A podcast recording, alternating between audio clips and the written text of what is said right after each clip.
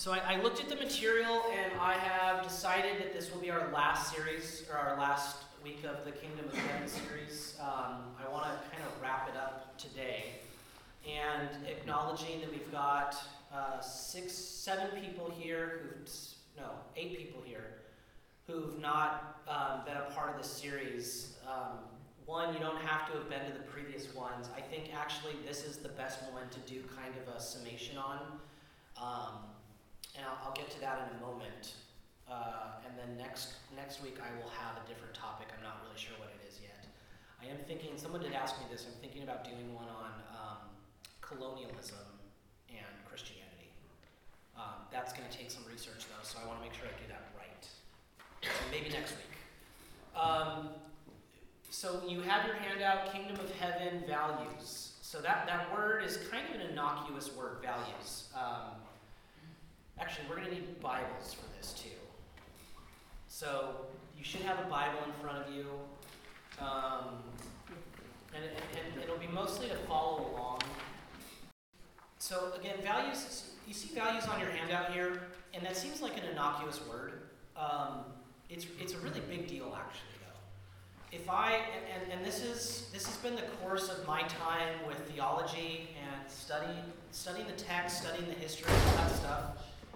Um, you know, one of the first things we talked about in this series was that when, when the word or phrase kingdom of heaven or kingdom of God is referenced in the Bible, it is not talking about a place somebody goes to after they die.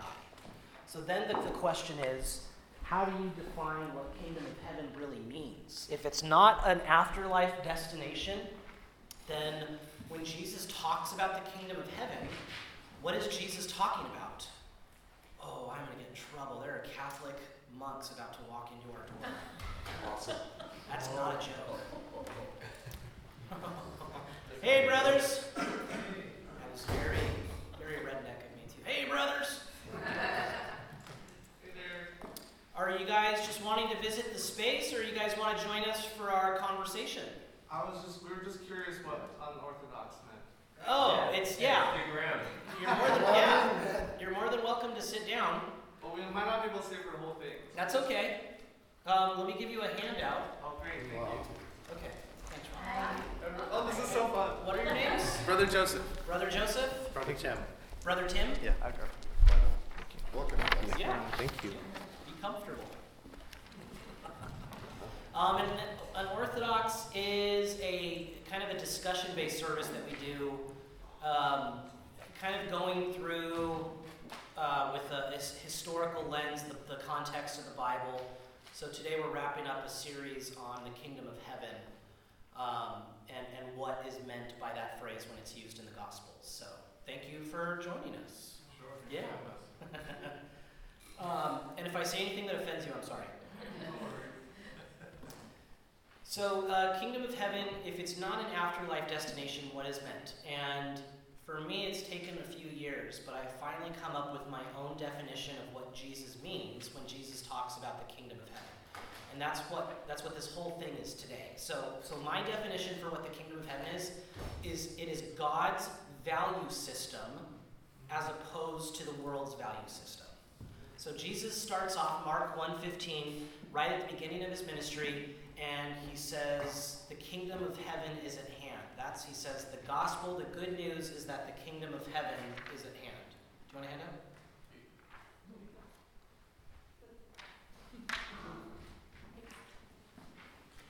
Um, and then what that means, what Jesus then spends his ministry, three years of his ministry doing, is bringing this value system of God to the world and, and not only living it out himself, but inviting other people to participate in it as well.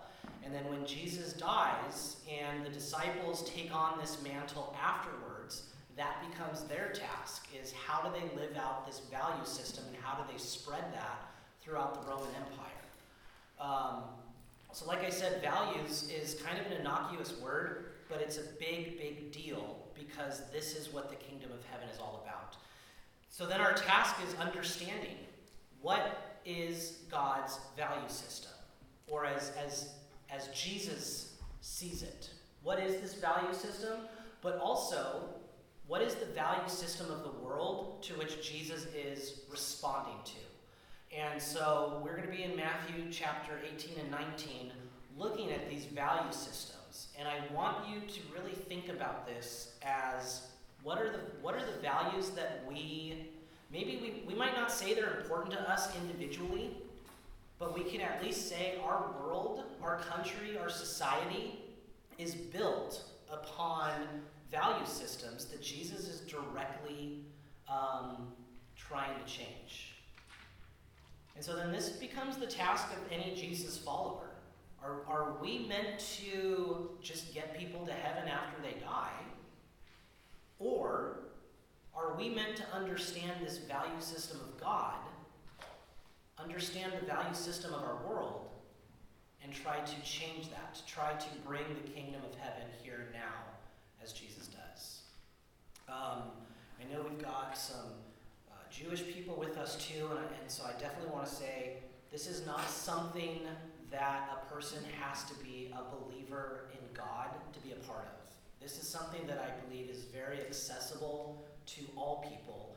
This is the work that I believe um, uh, Gandhi lived his life trying to do. People who are not Christians, but of, of even a different faith, very much tried to live out this same thing. So I don't want any of this to feel like you have to be a Christian to believe this and do this work. This is something for all of us to understand and determine if it's meaningful for us and try to walk that path as well. Um, one last thing I'll say before I get into this we can talk about values in an intellectual way, right? And that's kind of that's kind of um, what I think colleges and, and a lot of you know well-to-do folks like to do is to talk about things. Value systems become radical when you try to put them into practice. So this isn't just about understanding it with our minds.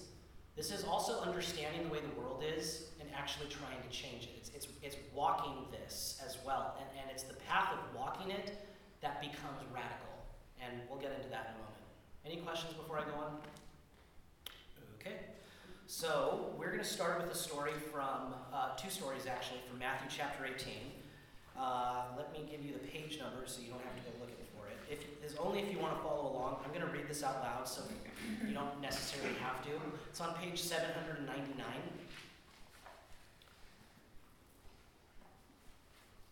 So Matthew 18 verses 1 through 5, and then I'm going to jump over to 19, 13 through 15. They're kind of dealing with the same thing. So uh, 18, 1 through 5.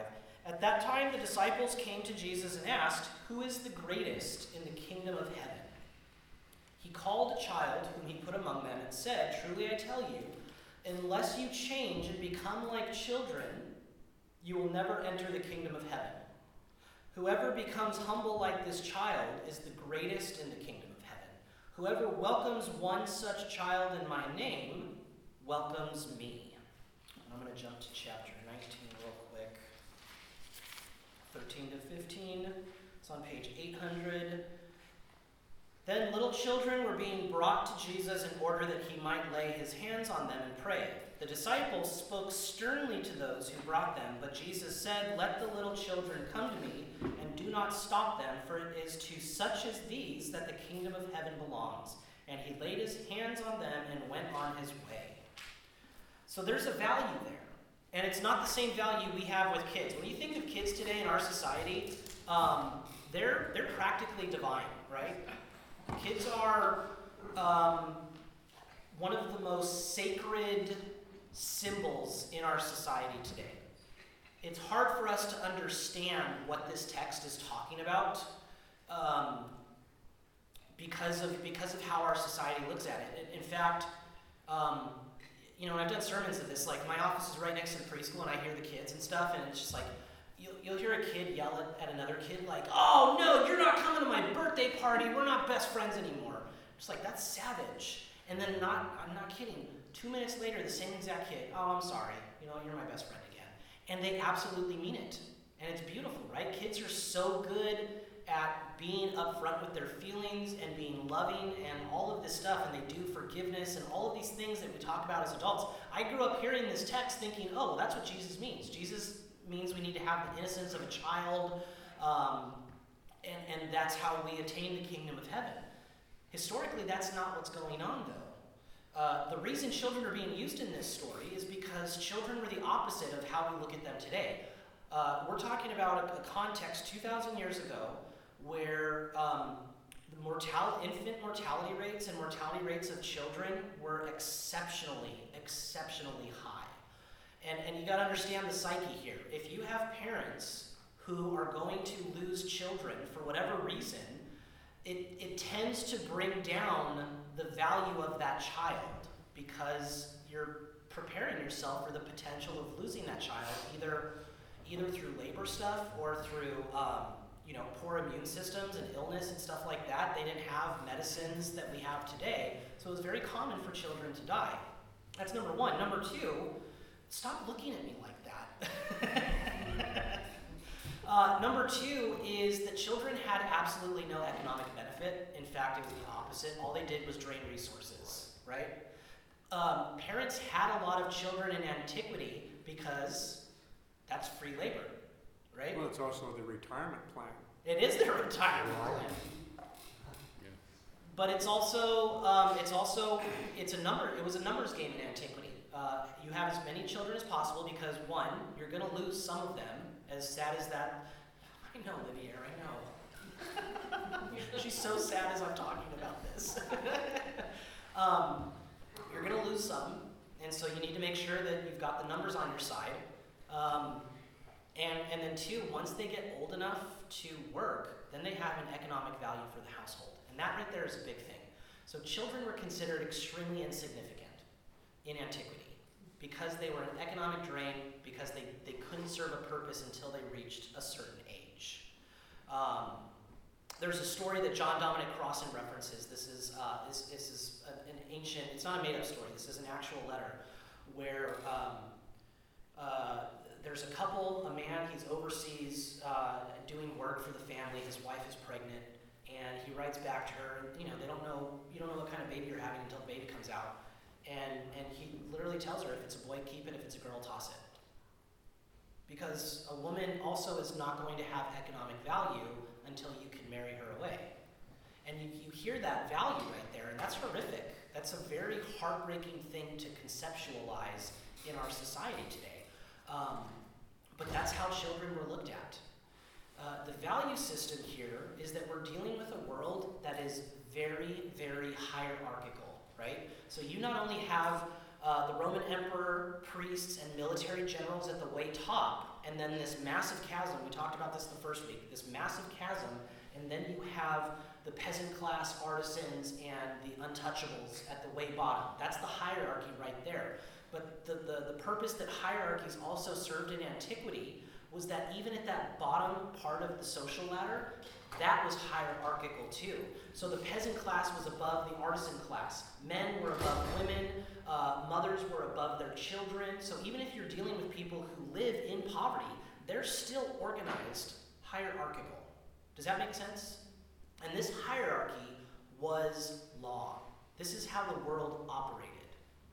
So then we have this story where the disciples ask Jesus, Who is the greatest? Essentially, what they're asking is for Jesus to give his endorsement of a hierarchy. They are asking Jesus to come into the current world's value system and rank them and participate in it. And instead of doing that, instead of saying, oh, well, Peter, you're the greatest, you're the one that I'm going to build my church on, he completely flips it on his head and he grabs the most insignificant person he can, a child, and says, This is the greatest. So we're dealing with a hierarchical value system, and Jesus is then radically flipping it on its head. Now, intellectually, that could be a really nice story, right? Jesus, the value system, the kingdom of heaven value system, is a radically egalitarian value system. How does our world operate today? It, occurred to me when I read this that um, one of the things that's going on is tribalism is still very present. Civilization is moving to more settled. and evolution um, of society and evolution biologically, um, you know, I think he's saying that children are the future of our species. and uh, so I, I'm just trying to wrap my head around some of that, that, that um, children here and now are the, are the future, and that what we have, what was, the value that was being pushed back against was sort of a, um, a kind of social Darwinism. Mm. And I think that we see that here now, Mhm. the, a very much of a social Darwinism where if you're privileged and rich, you survive, and if you're not, you don't. Yeah.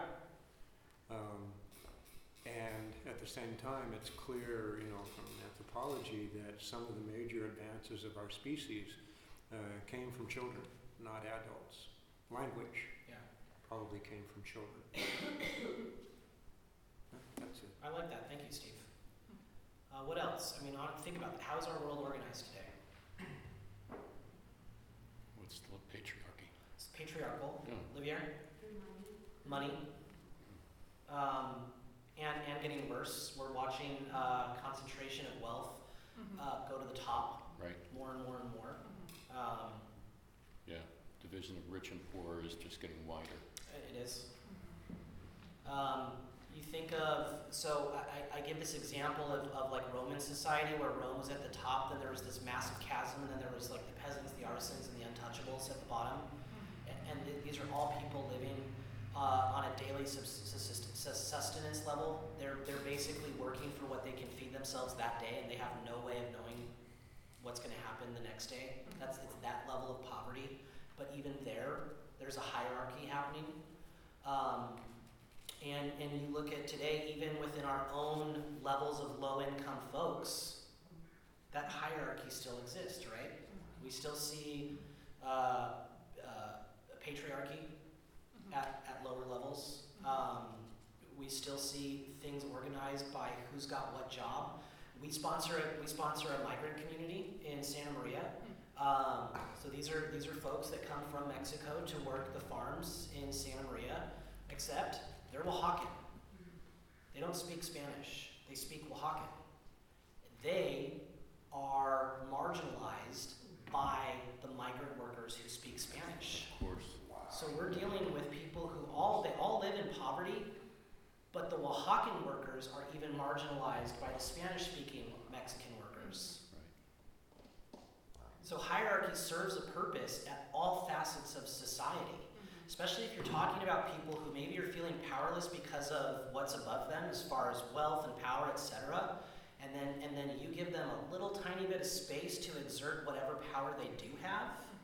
Um, this is why you see women in abusive situations at, at lower levels, and this is why you see like the Oaxacan community being marginalized, etc. So, that, so then you take that, so that's our world, right? Um, and then this isn't, like I said, this is not intellectual.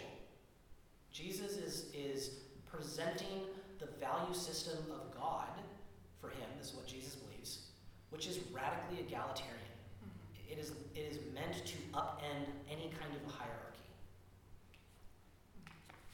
And, and, and, and that's not the work that the church is performing today, right? Churches don't spend time trying to make the world a more equitable egalitarian space. The, the, the areas where you do see the church do this marvelly has been with liberation theology down in Latin America and the black church here in, in our country. Um, very much living out this kind of value system. Steve? Just that um, the trickle-down economics and the idea that markets are going to solve socioeconomic problems. At the core of that, I think, is a, a, a sort of social Darwinism and elitism that says, um, if you're doing well, it's, it, uh, that's good for you, and if you're not, it's your fault. Yeah, so let's talk about Christianity's influence in this, right? So let's just say for, for a moment, in, in, a, in an ideal world, the work of the church, the world of, of Christianity, there's what, 1.7 billion Christians in our world. Let's just say the work of every single one of them is to, to make the world a more equitable and egalitarian space. The world would change overnight with those Yeah. kind of numbers, right? Um, however, a lot of Christian theology is, is what? Individualistic. It's about a personal relationship with God. And it's about getting somewhere after you die. Now, with that kind of theology, you remove the motivation for the church to actually create this kind of a value system. It, the, the, the whole purpose of the church's work has been shifted, which is why you see uh, 1.7 billion Christians in the world not making the kinds of changes that Jesus is talking about here. Um, h- how many of you are familiar with prosperity gospel? Right, so prosperity gospel is the idea that if you are materially uh, affluent, it's because God has blessed you with that. This is Joel Osteen, right? Um, your wealth, your place on the social ladder is because God has put you there. So not only is not only is the church not participating in this egalitarian work, it's actually helping firm up the hierarchy by saying you are blessed by you need to try to get up here because that's that's a sign of your uh, your your blessing. And if you you're not getting there, Yeah. it's because you're not faithful. Yeah, and if you're not getting there, it's because you're not faithful. You're doing there's something wrong with you. Yeah. And it relies upon that kind of view of, of uh, society, that there are lower people and higher people. Mhm. There are people who are better off and there are people who are poor. Yeah. It requires that to make sense. Yeah. Now, most people don't understand the history of Christianity in America because we just don't go back that far and it's really not that sexy.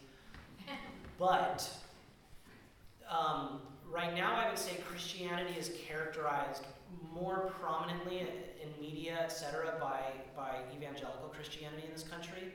Um, at the turn of the 20th century, that wasn't the case. Uh, business leaders really didn't have a whole lot of interest in Christianity. Um, it, it wasn't very common for folks to go to church every Sunday. We're talking about late 1800s. But the one thing that characterized Christianity the most was called the social gospel movement. And the social gospel movement was this kind of stuff. It, we're talking about when workers' rights are coming up. Um, Christianity was very connected to the labor movements going on in this country. Uh, Martin Luther King uh, was very influenced by the writers of the social gospel movement. And what, what was happening was that workers were being told that they can strike, that they can stand up for their rights, and there was this Christian connection to it. There was this theological thing um, that was saying, uh, I mean, was looking at this kind of material and saying we need to fight for our own equity. Um, the Bible says plenty of stuff about the evils of wealth, right? So people were pointing at, wealth in this country and saying this is wrong, this is exploitative. And so then at the turn of the century, uh, business leaders started paying theologians to come and change Christianity so that it would be more favorable to current business practices. And I'll tell you, it worked. It worked. Um, and, and, and it's, it's, it's stayed that way from that point all the way until this point. Do you think that they d- took a page out of the ancient playbook when they did that? Because that's exactly what happened in the time of Rome, when Rome Romanized Christianity. Yeah. I mean, it's exactly the same thing. Yeah. Am I right? Yeah. Um, But I mean, this, this, this has happened ever since the church became a powerful thing, right? You know, the moment, But it became powerful, though, am I right, when Rome Yeah. Romanized it? Yep. That's what gave it the power. yeah, Um, so, Where, um, where do you think it is being taught, this, this kind of relationship to Jesus Christ's teaching right now? um, in spaces where there is oppression. So I'd love to say we're doing it, Yeah, um, but in spaces where there's legitimate oppression, so uh, black communities very much have this kind of relationship. Um, again, Latin America, uh, women's theology, queer theology, a, a lot of these um, minority groups who, under, who, who do have a faithful relationship with Christianity um, are doing this kind of work. And they've been doing it for a long time. You know, the, the, the, reason it seems so unfamiliar to us is because we live in an affluent community, um, and, and we are of an affluent demographic. It's a good question. Well, I am Jewish and I was raised in a very Jewish predominantly, I live with all Jewish people in the San Fernando Valley my whole life and, um, I've come to church for weddings and funerals. But, um, so, and it's interesting because I've always think, you know, who, who, I have a handful of friends who are Christian, I guess, or I don't really know the difference between Catholicism and Christianity or whatever, but they're not Jewish, you know, or, and some really have that perspective like you're talking about, but a lot don't. So I always wondered, well, how did they see it that way? Is it just their personal relationship to, to human beings that makes them more empathetic? Or, and then how do all these other people that I seem to meet have this much more rigid, s- it felt selfish, the relationship that they had to God. I would notice that, I was like, this is a really selfish perspective. So then you're saying, I think, this, this other way of looking at it, right, which is more inclusive.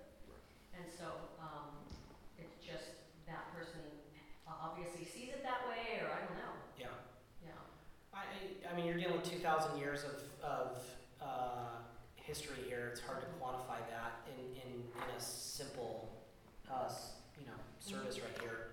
Um, but you, when you have powerful people dealing with a faith that's, I mean, so what Jesus is doing is kind of a grassroots faith. It's, Mhm. it's from the bottom up. Um, start at the bottom and work your way up. That's, that's, that takes the power source away from, it took the power source away from Rome, it took the power source away from any powerful institution. And, um, you either, you either co-opt it or you get swallowed up by it. I mean, Christianity for its first three hundred years in Rome was spreading so quickly that Rome couldn't stop it. And so Constantine did a very shrewd thing by co-opting the faith. Um, and, and, and, and then he was able to alter it. And, and that same exact thing has been happening since. And different groups are going to do it in different ways. Um, it, it's interesting. So when Africans were enslaved and brought over here, um, and, and, and had their own faith of Africa, uh, slave slave masters forced them to become Christians, and part of that was texts in here where, like Paul says, um, slaves be obedient to your masters, right? Just so so you give them a different faith. Um, you tell them that their gods are false. Our God is is the real God, and and our God also says be obedient to your slave masters. And so you you use that and you take a people's culture away from them. Yada yada yada. Um, but slave masters uh, worked very very hard to make sure that that their enslaved people could not read because there's a lot of other stuff in the Bible about liberation and equity. and what ended up happening was there were um, uh, slaves who were in the house who had to learn how to read for taking care of uh, children, white children, and and and against their master's wishes went and read the Bible. And then not only read the Bible, started teaching other enslaved people how to read the Bible. And then we even have reports of slaves being forced to go to church uh, with, with white people, with their slave masters. And then they would go and have these secret other church services. And it was with all of the other African people. And they had their own preachers. And it was all about liberation. It was, and this is the same with Judaism, right? It was the story of Exodus. The, the Exodus story is central to a Jewish identity. It became central to enslaved people and understanding this faith that was forced on them. And, and so uh, that's exactly what happened. There, there was a lot of uh, inspiration and encouragement that came from this faith that was forced on them that ended up working against the slave masters. And I don't want to romanticize that because a lot of really bad, bad stuff happened in that process. But um, I don't know, it's like Jeff Goldblum in Jurassic Park, Life Finds a Way. You know, this really cool liberative stuff found a way. And that's because that's, that's the core of this. Yeah, John. I do think um, we're also at a time uh, because of the last four to six years, what happened politically um, and how the church or evangelicalism aligned itself with all the power Yeah. and political structures Yeah. Yeah, That a lot of, a lot of, uh, a lot of Christians were seeing that and seeing it presented kind of for the first time out loud and out in front in a way that it really hasn't before, where they're, I think a lot of people are realizing this is not, this is not the faith that I thought it was. Um, you know, and you have the deconstruction movement coming out of that, and a lot of people reconsidering, rethinking, what does this mean? And, um, you know, some congregations that are completely changing what they've been teaching and what they've been understanding about the scripture and about gospel and, and all that. And I think there's a there's a movement that's kind of boiling underneath of people who are dissatisfied. We don't want to be associated with power. We don't want to be associated with Yeah. money. We don't want to be associated with politics. This Yeah. is what the gospel is, and this is what we've been called to, and this is what we and slowly starting to to kind of make a, a change in that direction. And I'm I'm hopeful. That's just my nature that that there's there's some good change that's going to come about. Um, I mean, we'll have to see, but uh, I mean, hopefully that's that's kind of where we're we're headed, at least in some small part.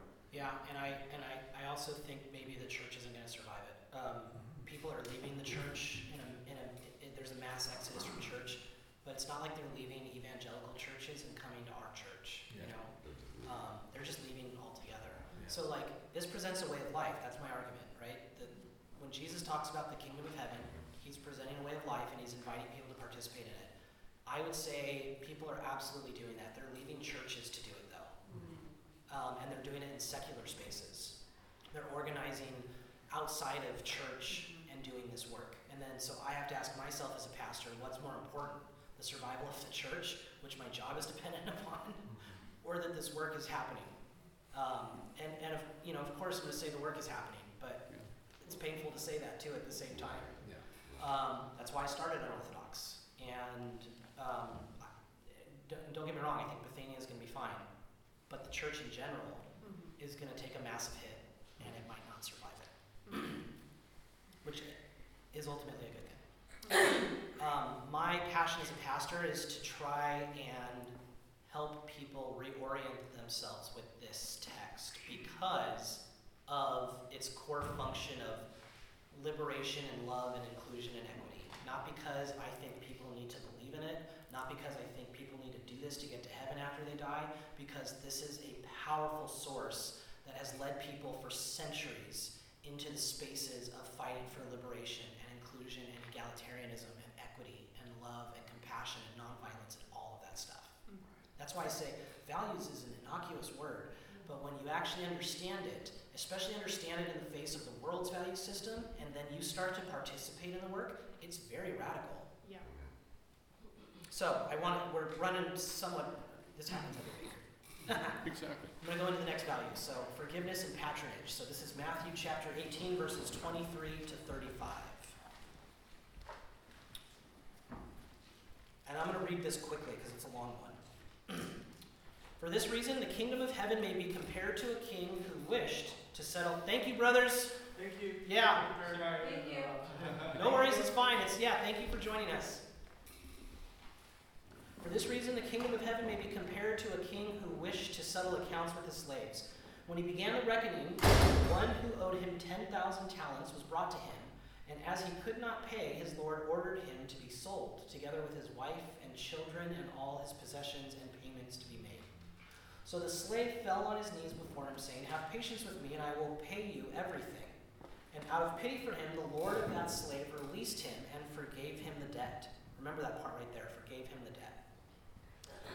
But that same slave, as he went out, came upon one of his fellow slaves who owed him a hundred denarii, and seized him by the throat. He said, pay, pay what you owe. Then this fellow slave fell down and pleaded with him, Have patience with me, and I will pay you. But he refused. Then he went and threw him into prison until he would pay the debt. When his fellow slaves saw what had happened, they were greatly distressed, and they went and reported to their lord all that had taken place.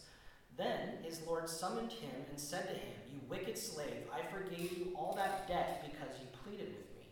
Should you not have had mercy on your fellow slave as I had mercy on you? And in anger, his Lord handed him over to be tortured until he would pay his entire debt. So my heavenly Father will also do to every one of you if you do not forgive your brother or sister from your heart. um, so, what the first slave owes the king in debt, the text says right there, um, 10,000 talents. And then do you see a little postscript next to talents? Mhm. if you're looking at your Bible. And if you follow that, it says down at the bottom of the page a talent, one talent, was worth more than 15 years of wages. Wow. This slave owes his master 10,000 talents. Now, think about that in time, not money. Right? 15 years times 10,000. That's a life debt, right? That is being that's and that's not just that that debt in antiquity is going to be passed on to his children and his children's children and his children's children. Now we talk about forgiveness in our day, especially within Christianity, as this individualistic forgiveness. If somebody harms you, you need to forgive them. That's all well and good, but that's not what's being talked about here. What's being talked about here is a system. Uh, another value that Rome was uh, uh, was important to Rome, but it, it's also why Rome survived for so long was the patronage system. It's very similar to hierarchy, but the patronage system is that somebody at the top does something for it's kind of Godfather stuff. Does something for someone below them, and then that person is in their debt, right? Right. Patronage didn't just happen at the top, though. It also happened at the bottom. Um, for those of you that remember the story of the Good Samaritan, that's, that's another story about patronage. So when the Samaritan helps the guy who's beaten on the road, the way patronage works is that the guy that was beaten up and saved is now in the Samaritan's debt. And so Jesus tells this story to not just highlight somebody who is a Samaritan who is considered um, profane, but also that the Samaritan is not seeking patronage with this, with this beaten up person. So eh, the way it works at the bottom is if even someone who it's talking about the peasant class here, someone at the peasant class does something for someone below them, that patronage system still works. That person is in that debt. That's why we have two different stories here of the Lord and the slave, and then the slave and the slave, right? And so if you look, the second slave he owes um, a hundred denarii. So a hundred, so one denarii is a day's worth of labor, right? So it's a much smaller. It's a hundred days worth of debt versus um, thousands of, of years or whatever it comes out to, right? And so Jesus is living in a world that's not only hierarchical, but it's a world where people are constantly in debt to other people. And the patronage system was sacred. You could not mess with this system. And so here comes Jesus with God's value system, and he's telling his own followers, You forgive your brothers and sisters. This is not individualistic forgiveness. This is, again, about egalitarianism, and it's about releasing debt, and it's about creating a system of equity.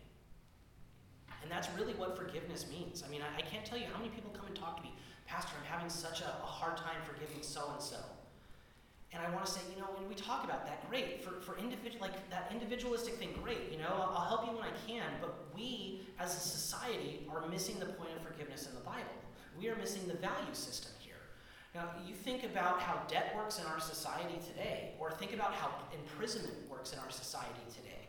Things that enslave people either to work or to actual confinement.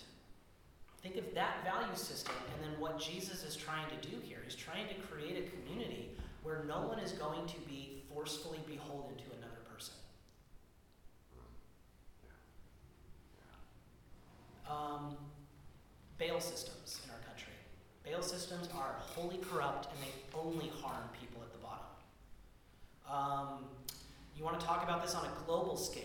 So, the International Monetary Fund will go to a country in Latin America and will tell them, oh, your nationalized industry, we want you to privatize it and let us buy it, right? And, and, and then they tell the people who are in charge there, the president or whoever, we're gonna, we're gonna let you come into our company as well, we're gonna make you rich, okay? And so then they do it. And then that country goes into millions to billions of dollars of debt to the International Monetary Fund or to the United States government or to whoever. And then the president makes out rich, takes off, and now that whole country is in debt by billions of dollars. Now that's that's still going on right now. Hmm. The the amount of debt that developing countries have that those people did not ask for, were not a part of that agreement, they are they are paying off that debt with ridiculous taxes.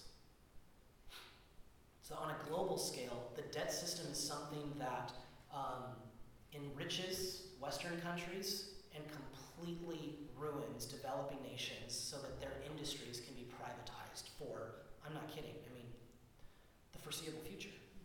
There's a big push. Actually, I got a degree in political science. Before I decided I wanted to be a pastor, what I wanted to do was get my master's in political science and work towards debt relief for third world countries, developing nations, where companies were just going to literally write the debt say, you don't owe us this anymore, you didn't sign the agreement, etc. It's gone. So, looking at this kind of stuff in a systemic way and then participating in it is radical. Okay, I'm going to go on to divorce and feminism. This one's a tough one. This is chapter 19, verses 1 through 12. When Jesus had finished saying these things, he left Galilee and went to the region of Judea beyond the Jordan. Large crowds followed him, and he cured them. Some Pharisees came to him, and to test him, they asked, Is it lawful for a man to divorce his wife for any cause? He answered, Have you not read that the one who made them at the beginning made them male and female? And said, For this reason a man shall leave excuse me, shall leave his father and mother and be joined to his wife, and the two shall become one flesh. So they are no longer two, but one flesh. Therefore, what God has joined together, let no one separate. They said to him, Why then did Moses command us to give a certificate of dismissal and to divorce her? He said to them, It was because you were so hard hearted that Moses allowed you to divorce your wives. But from the beginning it was not so. And I say to you, whoever divorces his wife except for unchastity and marries another commits adultery. Before I go in 12. His disciples said to him, If such is the case of a man and his wife, it is better not to marry. But he said to them, Not everyone can accept this teaching, but only those to whom it is given. For there are eunuchs who have been so from birth, and there are eunuchs who have been made eunuchs by others, and there are eunuchs who have made themselves eunuchs for the sake of the kingdom of heaven.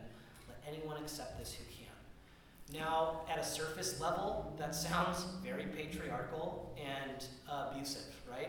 Um, and this text has been used through, I mean, centuries and centuries of marriage to force women to stay in abusive relationships.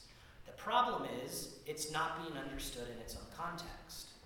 Now, granted, Jesus is dealing with a world that was immensely patriarchal, and he couldn't just come out and say, hey, uh, women shouldn't be property anymore, and they should be able to inherit their families' um, businesses and work for themselves, and yada, yada, yada. Everybody would have said this guy's lost his damn mind, and no one would have ever paid attention to him. Jesus is operating in the confines of his own society 2,000 years ago. Now, what's really going on here is there was a big debate, um, and, and scholars have discovered this by looking at other Jewish texts, but there was a very big debate going on. There were two big rabbis, one named Shammai and another named Hillel.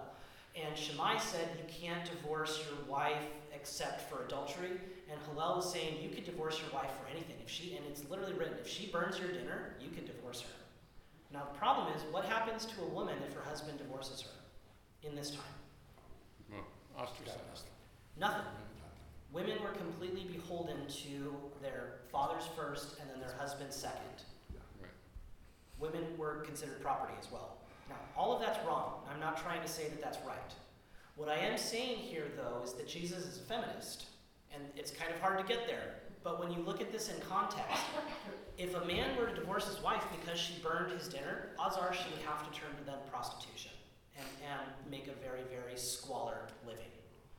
By, by telling them, no, men need to stay married to their wives, what he's saying is that, uh, or what he's getting at is that women need to make, need to make sure that women are economically secure. That is the, probably the most feminist thing that Jesus could have done Hmm. in his day. Think if Jesus were here today, um, Jesus would probably be a woman. So I, it has to be understood in its own context. Um, and I, I wrote some of this down. I wrote the, the debate between uh, and Shammai uh, for just so you can have it. Um, you know, women, what, still make 77 cents to every dollar a man makes? Um, women are, are uh, when I was in seminary, women were 56% of my class. So 10 years before that, men were, were most represented in, in graduate programs. Um, when I was in seminary, when I was in graduate school, it had already switched, and it was just growing. So women, women are seeking higher education at higher levels than men are. Women in the church today still have a horrendous time finding churches that will call them because they're women. That's in our church that ordains women. Bethania and St. Mark's are the only two churches in the, val- in the valley that allow women to be pastors. Not even the United Methodist? Huh? We don't have a Methodist church in the valley. We don't? Nope. Um, so I, I, I can, I mean, it's obvious. It's obvious. I could go on and just talk about the, the hierarchy then there are women and not realize. And there's more that I could do with Paul here. Um, the, the kids are being brought in, so you don't have to. yeah. Um, all this to say that the egalitarianism of the Jesus system also extends to uh, gender equality as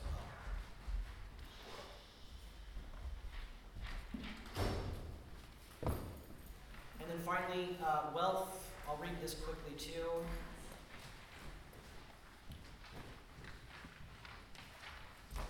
Thanks, Diana. Thank you.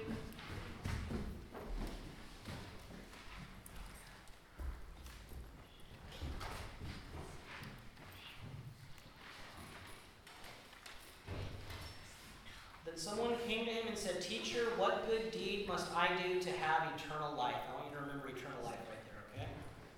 What good deed must I do to have eternal life? And he said to him, Why do you ask me about what is good? There is only one who is good. You wish to enter into life, keep the commandments. He said to him, Which ones? And Jesus said, You shall not murder, you shall not commit adultery, you shall not steal, you shall not bear false witness, honor your father and mother. Also, you shall love your neighbor as yourself. The young man said to him, I have kept all these. What do I still lack? And Jesus said to him, If you wish to be perfect, go, sell your possessions, and give the money to the poor, and you will have treasure in heaven. Then come follow me. When the young man heard this word, he went away grieving, for he had many possessions. And Jesus said to his disciples, Truly I tell you, it will be hard for a rich person to enter the kingdom of heaven. Again, I tell you, it is easier for a camel to go through the eye of a needle than for someone who is rich to enter the kingdom of heaven. When the disciples heard this, they were greatly astounded and said, Then who can be saved? But Jesus looked at them and said, For mortals it is impossible, but for God all things are. There's no way to mince words there. That's Jesus condemning wealth. Um, and again, you have to look at this in a systemic way. Jesus isn't saying rich people are bad or rich people can't be Christians or anything like that. Jesus is talking about a system, however, like we talked about at the beginning of this, where wealth is being concentrated more and more to the top. Um, there is a change that happened here. So, so the English I read, someone came him and said, Teacher, what good deed must I do to have eternal life? There's no Greek word for eternal life, it doesn't exist. What the Greek actually says is, Teacher, what good deed must I do to embrace the aeon ton aeon, which means the age of the age? English doesn't know how to translate that age of the age into the proper connotation. Not only that, when the church did become powerful and started pushing this whole afterlife narrative, eternal life became a part of that. What do we want? We want to live forever, right? Well, you can do that if you blah, blah, blah. That's not what aeon ton aeon means, though. Aeon ton aeon means the wholeness of this age. How can I embrace life for all that it's worth, essentially? How can I embrace whatever you think the greatest gift of here and now? And what Jesus is saying, essentially, is wealthy people tend to be more materialistic with this age than compassionate. Um, this is kind of like wealth becoming your God type of a thing. Um, this has nothing to do with the afterlife, though. It has everything to do with how you live in this life. Now, don't get me wrong, Jesus had wealthy people bankrolling his movement. Um, one of King Herod's assistant's wife is mentioned in the Gospels. She's a follower of Jesus. She's wealthy. She's bankrolling his system. Paul references benefactors in some of his letters. He had wealthy people bankrolling his movement. There, there was that space. This isn't necessarily to condemn individuals who have wealth. This is condemning a system where wealth is being concentrated at the top. Now, we're out of time, but I don't have to make a big argument here to say that our relationship with wealth today is probably what it was in the time of Rome, right? Um, the big thing for me as a pastor is Christianity's uh, part in that. Christianity's part in making sure that um, wealth is not condemned. Um, so, a, a value system here. Imagine if you had the church saying um, wealth concentration or income inequality is a big deal and we need to work to fix it. I mean, that would change overnight. But instead, the church has decided to make individualistic messaging, uh, personal relationship with God, and getting to heaven after you die. That's the most important thing. Well, a lot easier to convince people of that than convince social justice. Yeah, I agree. Um, so, like I said, I wanted to end with this topic, but I want you to realize that values as a topic is a very radical thing. Um, here we are talking about it. Here we are being intellectual about it, right? This is all in our minds. We're talking about it. Um, I- I don't have the answer in how you switch this to um, actual work. I'm, I'm a very political person. Sometimes I get in trouble by church members who say, well, I, you know, the church has become too political. And I'm just like, like Jesus was so political. Um, and his politics was about a concentration on the bottom and working your way up. And the church needs to be that way too.